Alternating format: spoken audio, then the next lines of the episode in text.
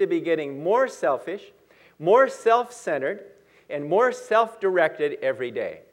In fact, the advertising industry preys on the fact that people want more, and they want it for themselves. Not for others, but for themselves. And so they want to gratify the human flesh. And even in our cell phones, you get your cell phone out, right? And you think about this. We are so self absorbed nowadays. People are on their phone looking, and they even take pictures of themselves. People take pictures of themselves. They're called selfies. You don't do that, Alan, right? Oh, that, yes, sir, I don't need the microphone. Thank you, Alan. I don't even need one, actually. Uh, so, we're thankful, though, that man by nature is selfish, but in the new nature that we have, we are definitely the opposite of that. We're Christ oriented and others oriented, and that's the challenge for us every day. The Lord Jesus told his disciples in Luke chapter 9 and verse 23 If anyone desires to come after me, let him deny himself, take up his cross daily, and follow me. Jesus never pulled any punches. He never sugarcoated anything. He never made it easy. Nowadays, we have the expression easy believism. It's easy to receive Jesus. Well, I'll tell you, in many countries of the world, it's not easy to receive Jesus at all. Because when they, people get saved, they get persecuted. They get thrown into prisons. Many of them are tortured. Many of them are put to death, even today, for living for Christ. How about us in the United States? Have we got a little soft? Have we got a little comfortable? The Lord wants us to shake us a little bit. And He wants us to remind ourselves how important it is to live completely for Him and to live for others and not to be thinking all the time just of ourselves. The title of our message today is Living Selflessly and Sacrificially. Living selflessly and sacrificially. Someone said the problem with the church today is the church has gotten out of the rowboat and into the yacht.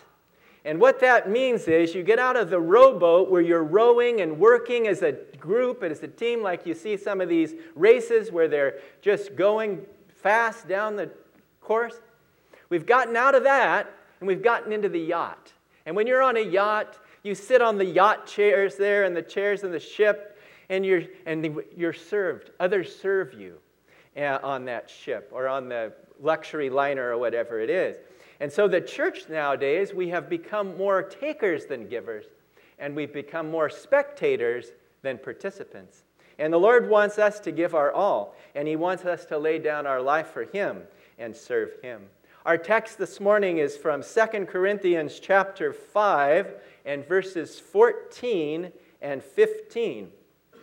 Paul writing to the Corinthians about that great love that compelled him he says this For the love of Christ compels us because we judge thus that if one died for all, that is the Lord Jesus Christ, then all died. And he died for all that those who live should no longer live for themselves, but for him who died for them and rose again.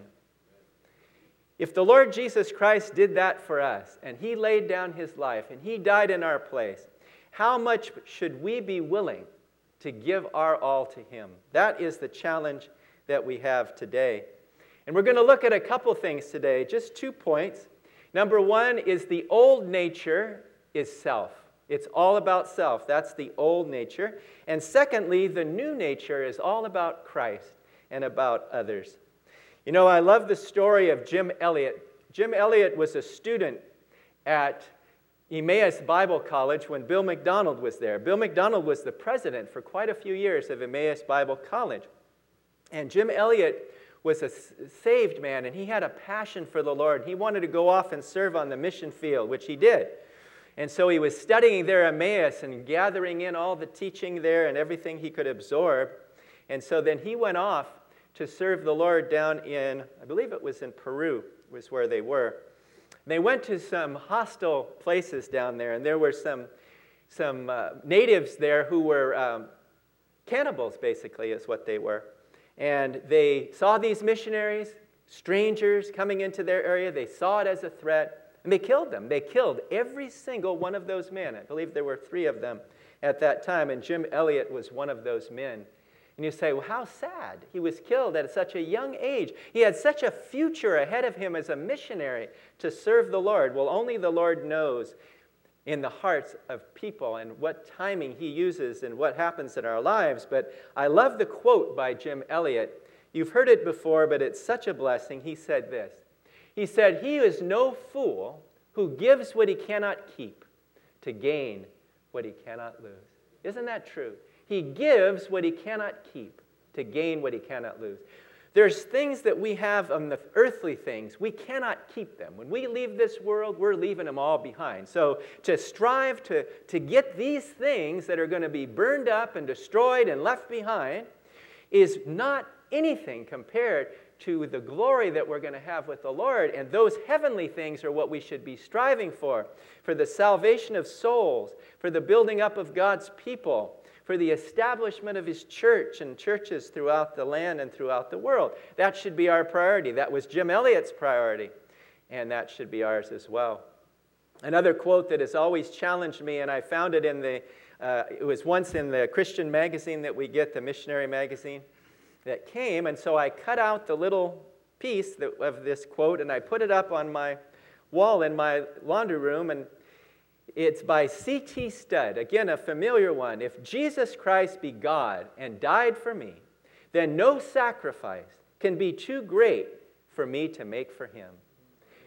These are great words. These are excellent words and words to live by, but we can't just have them up here. We can't just repeat them. We can't just put them on our walls or write them down in a book we have to live them. That's what the Lord wants us to do. He wants us to live them. He wants us to make sacrifices for Him. He wants us to live selflessly and sacrificially. And it is the challenge for us in our lives. Well, let's look at that, that old nature of self. Self is very ugly. The old nature is very ugly. And it would have been easy, wouldn't it, if the Lord had just said, as soon as we get saved, you're going to take off, your old nature is going to be gone and you're going to have just this new nature of Christ. You're never going to sin. You're never going to have any bad thoughts. You're never going to have any bad actions. You never lie, never steal, nothing. None of those things. But that's not what God did. He says, I'm going to leave the old nature there to remind you, but I'm going to give you the new nature to empower you. And that new nature can overcome the old nature as we surrender to the Lord and let Him have His way in our lives. You know, the story is told of the rich young ruler, and I love this story. This young man, he came to the Lord. He was so full of, of himself and so full of energy, and he comes up to the Lord and he says, Good teacher, what must I do to inherit eternal life? Well, that was his first mistake. What must I do? You can't do anything to merit it. You can't do anything to get salvation. You have to receive it by faith. And so after Jesus told him, Why do you call me good? There's only one good who's God. And he says, You know the commandments. And he named a number of these commandments off. And he named them off. And he says, Well, Master, I've done all those things since I was a little boy. What more do I lack? And one of the gospel writers includes in there, Jesus looked at him and loved him. And he says, One thing you lack. If you want to be perfect, Go and sell all that you have and give it to the poor, and you will have treasure in heaven, and come and follow me. This rich young ruler turned around and left so fast because it says he had great possessions. He had a lot of money. He was not willing to go and sell everything he had to give it up. Now, when we get saved, God doesn't ask us to do that, does he? He does not. He doesn't ask anybody to do that. But he knew the rich young ruler had this issue that had to be dealt with. And that rich young ruler was not going to get saved while he was holding on to these riches, holding on to all this money and possessions that he had. And so the Lord says, You have to give it up. And if you're here today and you've, you've been holding back, you haven't received Christ, you're holding on to some sin in your life that has been important to you, that you've had in your life, that you're not willing to give up, the Lord puts his finger on it this morning and says, Now's the time. Don't wait any longer. Accept Jesus Christ as Lord and Savior and be born again. Don't let that one thing keep you out of heaven.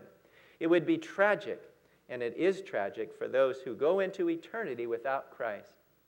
This rich young ruler, we don't know because it doesn't mention him any, ever again that he ever got saved. And what a tragedy it would be to be so close to salvation, right in the presence of Jesus, and all he had to do was accept him and, and follow him and follow what he told him to do, but he didn't do it.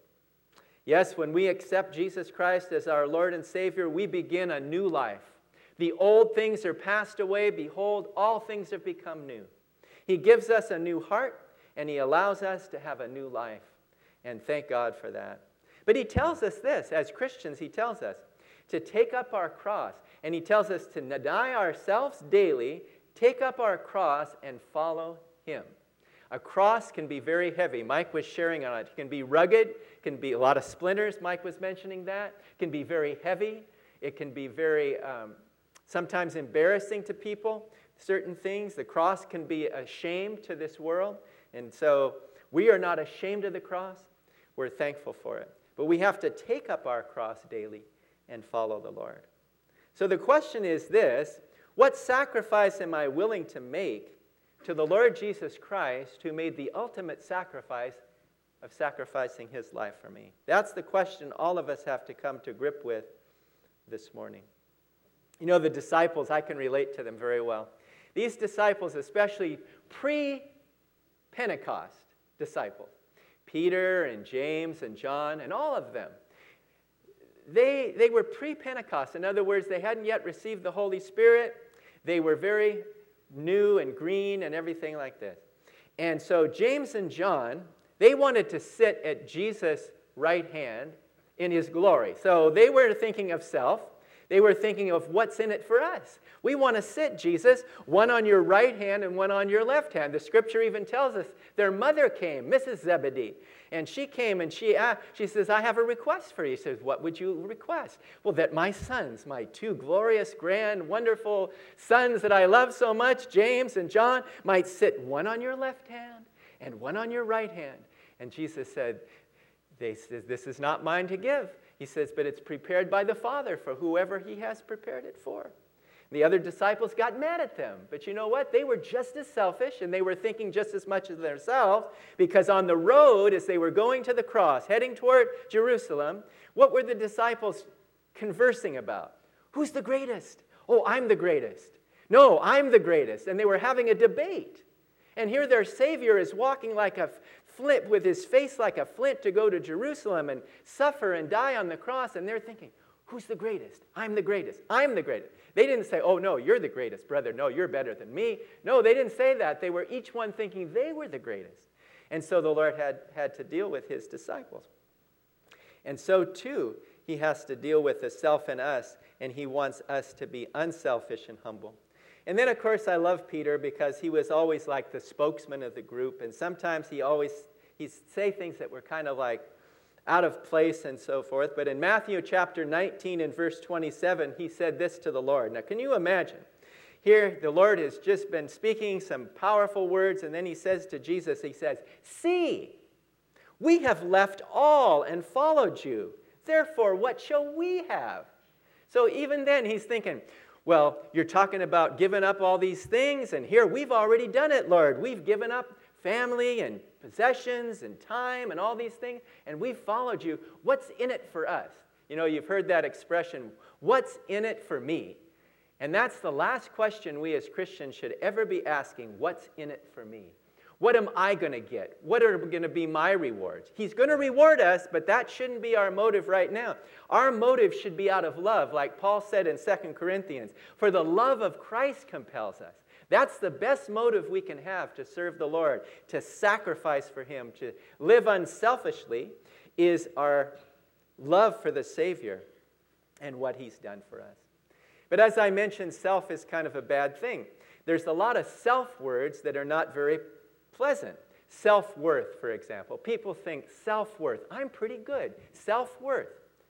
No, you're not. You're a sinner. You need to be saved. That's not, the Bible never teaches you anything about self worth. You'll never find it, either that word there, or you'll never find the principle there of self worth at all. The other one that's kind of ugly is self importance. Some people just seem to be so full of themselves, they feel they're so important. You can't get along without me. Whether it's at work or at church or home or wherever, I'm, I'm like God's gift to mankind. And we start thinking that. And then we start believing the devil's lies. That's self importance. Another one is so uh, terrible nowadays is self acceptance. Oh, I want to accept myself. When you really think about that, accept yourself the way you are in sin? No. We want to be accepted by God by His grace. That's the only acceptance we care about. Another one that's interesting is self determination. I can do it myself. I've got a plan. I'm going to do it. I'm going to carry it out in five years or 10 years, like Adel, remember, you used to have the 10 year, five year, and 10 year plan. How am I going to know if I'm even going to be around in five or 10 years? And nowadays, with people changing jobs so often, that question really isn't relevant very often nowadays anyway. Self determination.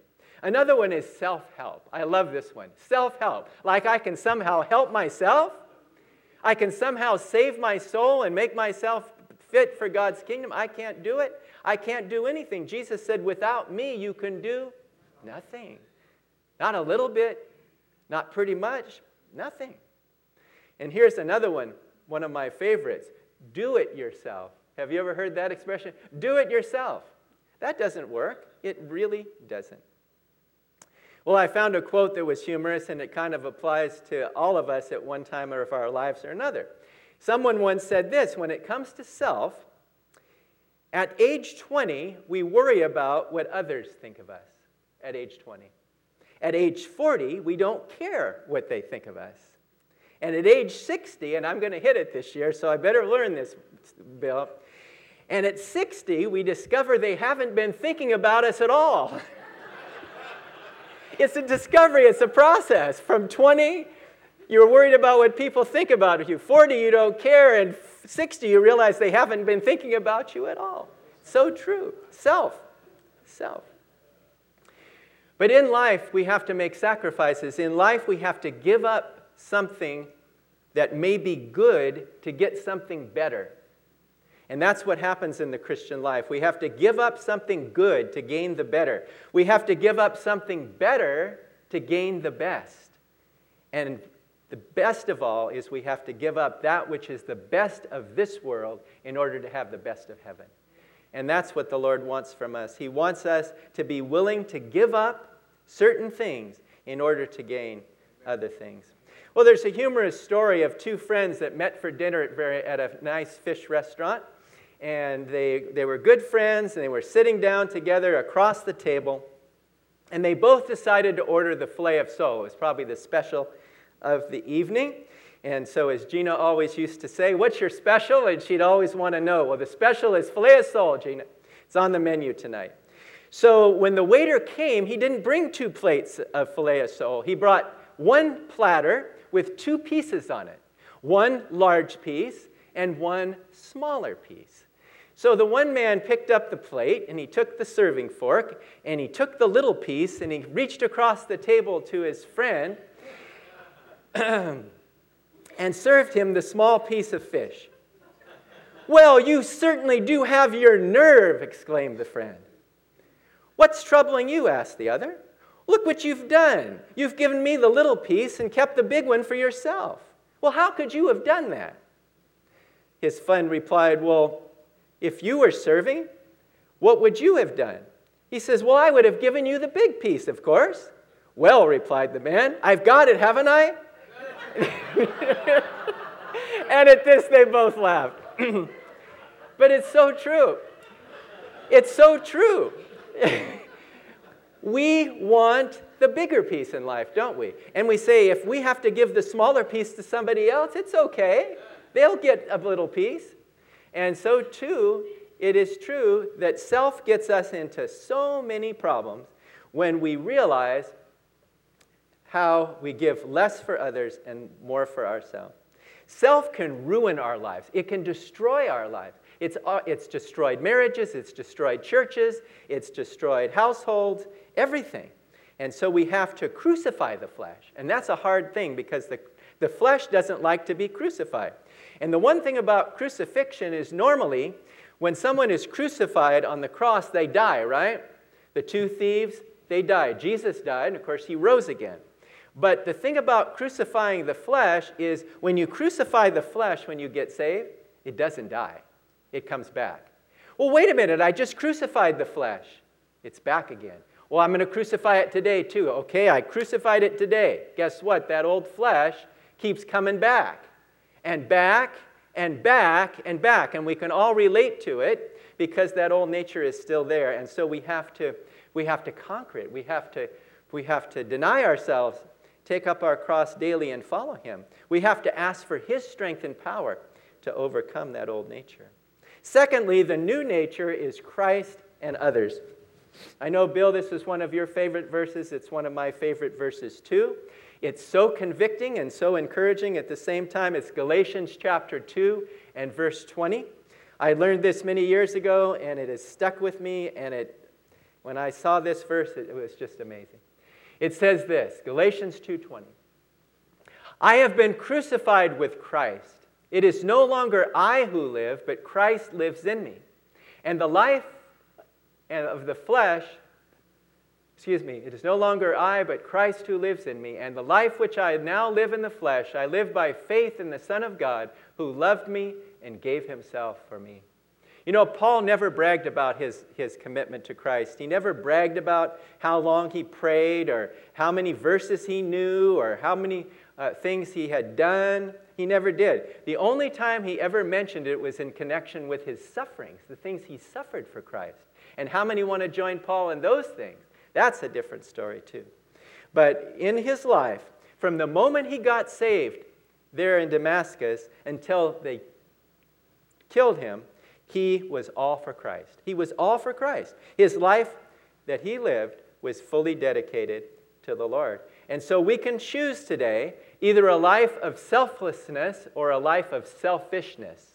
It's our choice. And the Lord wants us to make the right choice. A story is told of a young Isaac Newton. And we all know that Isaac Newton was the one who had the falling apple. He discovered gravity and he wrote all kinds of different things. But I learned about the story about Isaac Newton that is going to amaze you even more. Listen to this story. Well, in the, in the 1600s, he revolutionized the whole thing when it came to astronomical studies. But few of us know that Edmund Halley, what he did to help Isaac Newton. It was Halley who challenged Newton to think through his original notions, and Halley corrected, corrected his mathematical errors and prepared geometrical figures to support his discoveries. Halley co- coaxed, coaxed the hesitant Newton to write his great work, Mathematical Principles of Natural Philosophy. Halley edited it supervised the publication, and actually financed its printing costs, even though Newton was wealthier and could have easily afforded the printing cost. Historians call it one of the most selfless examples in the annals of science. Newton began almost immediately to receive rewards for his prominence. Halley received little credit. He did use the principles to predict the orbit and return of a certain comet that would later bear his name, Halley's Comet. But only after his death did he receive any acclaim. And because the comet only returns every 76 years, not too much notice was ever given to him. But he was a devoted, a devoted scientist who didn't care who received the credit as long as the cause was being advanced. And I thought, wow, that puts a lot of us as Christians to shame. If we're willing to not care who gets the credit, but only that the Lord gets the glory. And it doesn't matter if anybody claps for me. It doesn't matter if anybody acknowledges me. It doesn't matter if my name is written on a paper that I am doing this or I am doing that. It doesn't matter because the only thing that matters is to glorify the Lord. He, can't, he counts it to our account. He will reward us for it. But on earth, we may not receive any accolades. But in heaven, we will. By being unselfish, by being sacrificial, and by serving the Lord, it is the greatest example we can have to people around us today. They can see that we live humble and godly lives in all sacrificialness, and we can be a blessing. In Philippians chapter 2 and verses 3 and 4, Paul tells the Christians there in Philippi how they should respond regarding themselves and by their and, and, and their attitudes. He says this let nothing be done through selfish ambition or conceit, but in lowliness of mind let each esteem others better than himself. Let each of you look out not only for his own interest, but also for the interest of others. You know, when you're around a humble person that doesn't care if they get the credit or not, you like to be around them. But on the other hand, if you're around a person that all the time has to be right in every conversation, every argument, has to make sure you know that they know it, make sure that they get the credit for it and that they're given that, you don't like to be around people like that. And someone once said there's three types of Christians today rowboat Christians, sailboat Christians, and steamboat Christians. The rowboat Christian, you have to push them. The sailboat Christian, they always go with the wind. Whatever the wind is, wherever it blows, they go with it. But the steamboat Christians make up their mind to do God's will. And when they know what God's will is, they steam right on through until they complete what God has given them to do. So we don't want to be rowboat Christians where we have to be prodded and pulled and tugged.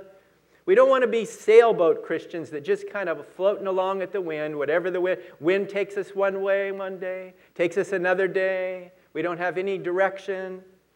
We want to be steamboat Christians. And thank God in our church today, we have a lot of steamboat Christians that are just going on for Jesus. And I thank God for that.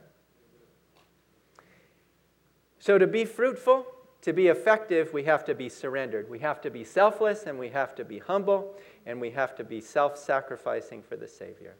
And when Paul wrote to the Ephesians and he talked about these two natures we've talked about today, in, Philipp, in Ephesians chapter 4, verses 22 and 24, he says this That you put off concerning your former conduct the old man, which is growing corrupt according to the deceitful lust, and be renewed in the spirit of your mind, and that you put on the new man which was created according to God in true righteousness and holiness. We were talking about righteousness at the breaking of bread this morning. None of us have a righteousness of our own that's going to get us anywhere. We can't be holy on our own. Only as we come to Christ and let Him wash us our sins away can we be righteous and holy in His sight. And He wants us to put off that old nature, that old self nature, and put on Christ. Another scripture says, Put on the Lord Jesus Christ and make no provision for the flesh in regard to its lust. So let's remember today that the Christian life is a life of sacrifice, it's a life of selflessness, it's a life of humility, it's a life of giving to others and letting others benefit. It's putting others above ourselves because the self life is not going to be getting us anywhere. Self is very stubborn. I know it for myself. Very stubborn, very resistant, resistant to change, resistant to God's will. And so the new nature is exactly the opposite. It's a new nature that's unselfish, sacrificial, and it's the best life we can live this side of heaven. Because when we get to heaven, we will live completely for the Lord's glory. Before we conclude this morning, I'm going to read a hymn that's an old one and the words of this hymn are very, very powerful indeed. Please close your eyes and listen to this, and as the Lord speaks to you, because it spoke to me. Oh, the bitter pain and sorrow that a time could ever be when I proudly said to Jesus, All of self and none of thee. All of self and none of thee. All of self and none of thee. When I proudly said to Jesus, all of self and none of thee. Yet he found me. I beheld him bleeding on the accursed tree. And my wistful heart said faintly, Some of self and some of thee. Some of self and some of thee. Some of self and some of thee. And my wistful heart said faintly, Some of self and some of thee. Day by day, his tender mercy, healing, helping, full and free, brought me lower while I whispered, less of self and more of thee. less of self and more of thee, less of self and more of thee, brought me lower while I whispered, less of self and more of thee. Higher than the highest heaven, deeper than the deepest sea. Lord, thy love at last has conquered none of self and all of thee. None of self and all of thee. None of self and all of thee. Lord, thy love at last has conquered none of self and all of thee. That might not be true of us till we get to glory, because that old self, it's going to rear up its head. It may not be ever true, but it should be our goal and desire. None of self and all of thee. Shall we just close in a word of prayer? Heavenly Father, today we're so thankful for the Word of God. We're thankful that we're saved by grace, Lord, through faith in Jesus Christ. And it's not of ourselves, it is the gift of God, not as a result of works. We thank you, Lord Jesus, that you died on the cross for our sins. And Lord, we did not deserve it. We were sinners, we were aliens and strangers, we were dead in our transgressions and sins. But we thank you that you saved us, Lord. You saved us from a life of misery and sin, and we thank you that you gave us a new life. Lord, help us to live a victorious life. Help us to live unselfishly in this world, sacrificially. And Lord, it's our desire, and it may not be true till we get to heaven, but none of self and all of thee. This is our heart's desire, Lord, that we would sacrifice and give and serve you every day. And whatever you ask us to do, whatever sacrifice you ask us to make, whatever you ask us to give up, may we do it willingly, and may we do it sacrificially, and may we do it selflessly. And so we pray that you'll help us to remember these things this week as things come up in our lives. Selflessly, living selflessly and sacrificially, Lord. I pray it for myself more and more. I pray it for each one in the congregation. And I pray if there's anyone here today that does not know Jesus as Lord and Savior, that they will accept you today, Lord Jesus, and be born again leave the old life behind and go on for a new life that goes into eternity with Christ. We ask this now in Jesus' precious and worthy name. Amen. Amen.